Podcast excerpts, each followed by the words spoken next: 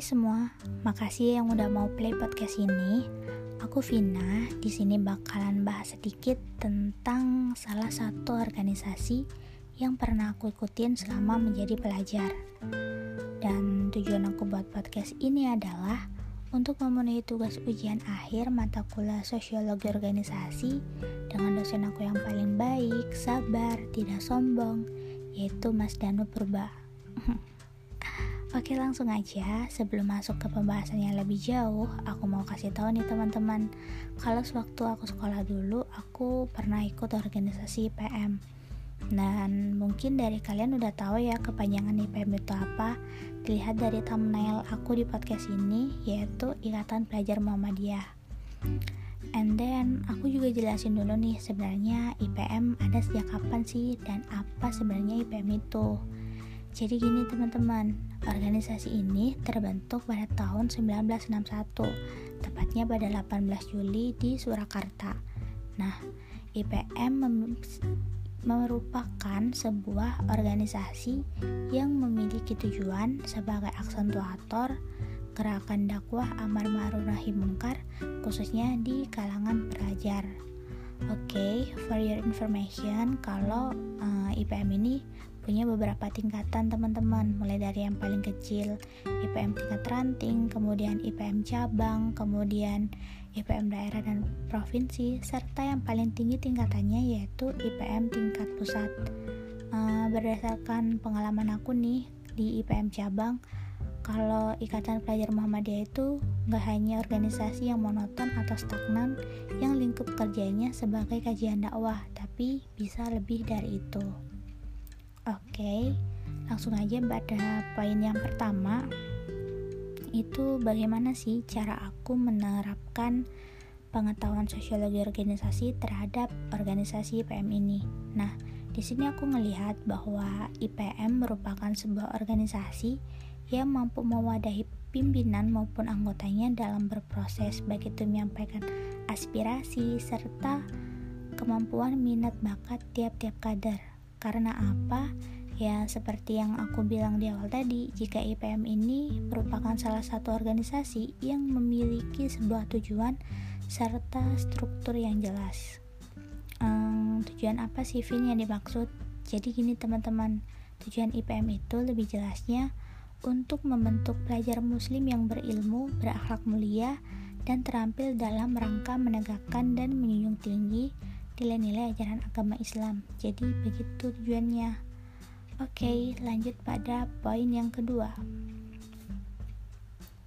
Uh, ini kaitannya dengan konsep sosiologi organisasi terhadap organisasi IPM yang pernah aku ikutin. Bila kita refleksikan dari pemikiran Taylor mengenai manajemen ilmiahnya, uh, di mana fungsi organisasi perlu dibagi dalam beberapa spesialisasi yang berlainan untuk mendapatkan hasil yang efisien. Jadi gini teman-teman di IPM tergambar bahwa dari konsep Taylor tersebut di IPM memiliki bidang-bidang yang disesuaikan dengan kemampuan tiap kadernya. Misalkan ketika seorang kader memiliki bakat dalam hal olahraga, mereka uh, akan diarahkan ke dalam segbit asosiasi bidang seni dan olahraga atau di IPM biasanya disebut dengan ASBO. Uh, selain itu, bila kita lihat dari prinsip Henry Fayol dalam asas manajemennya bahwa prinsip pembagian kerja, wewenang, dan tanggung jawab serta kesatuan arah juga tergambar dari IPM, di mana hal ini uh, dapat kita lihat ketika setiap kader menepati bidang yang kemudian menjalankan prokernya masing-masing. Jadi gini teman-teman, pelaksanaan proker ini tidak terlepas dari wewenang dan tanggung jawab tiap-tiap kadernya. Misalkan ketika mereka memilih sebuah rancangan kegiatan atau sebuah program kerja. Lantas, IPM kan dikatakan sebagai organisasi yang besar dan organisasi yang formal ya. Dan hal ini eh, IPM pun mendapatkan legitimasi tuh dari masyarakat luas dan pemerintah. Dan bentuk legitimasi IPM ini bercirikan otoritas relasional di mana pembentukan dan pelaksanaan kegiatan ke-IPM-an sudah diakui dan tertulis dalam anggaran dasar maupun anggaran rumah tangga sebuah organisasi. Oke, lanjut pada poin yang terakhir mengenai bagaimana dinamika perubahan akan wewenang, peran, dan fungsi organisasi IPM dalam masyarakat. Kan gini ya, sejatinya IPM ini arah geraknya berfokus hanya pada kajian dakwah Islam, uh, misalkan seperti pengajian dan acara-acara seperti itu. Namun, seiring perkembangan zaman, Peran dan fungsi IPM tidak hanya di situ teman-teman, tetapi bisa dikatakan lebih fleksibel. Um, untuk saat ini bisa kita lihat ya seperti penambahan bidang ASBO di mana bidang tersebut diperuntukkan untuk wadah kader yang memiliki talenta talenta dalam seni dan olahraga. Kemudian ada pula nih bidang kewirausahaan atau KWU yang digunakan untuk melatih jiwa entrepreneur kader sejak awal. Terus kemudian yang kerasa banget imbasnya saat ini adalah uh, ketika pelaksanaan proker maupun acara-acara keIPM-an yang dilakukan secara online akibat adanya pandemi COVID-19.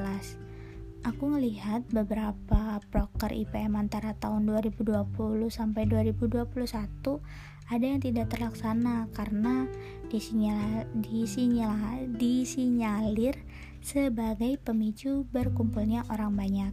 Nah, eh, rapat-rapat uh, organisasi pun ditiadakan teman-teman dan hal ini uh, gak jarang aku menemui beberapa apa ya uh, terjadi miskomunikasi baik itu antara anggota maupun dengan pimpinannya ataupun sesama anggotanya itu sendiri akibat kurang intensnya pertemuan yang seharusnya mereka lakukan.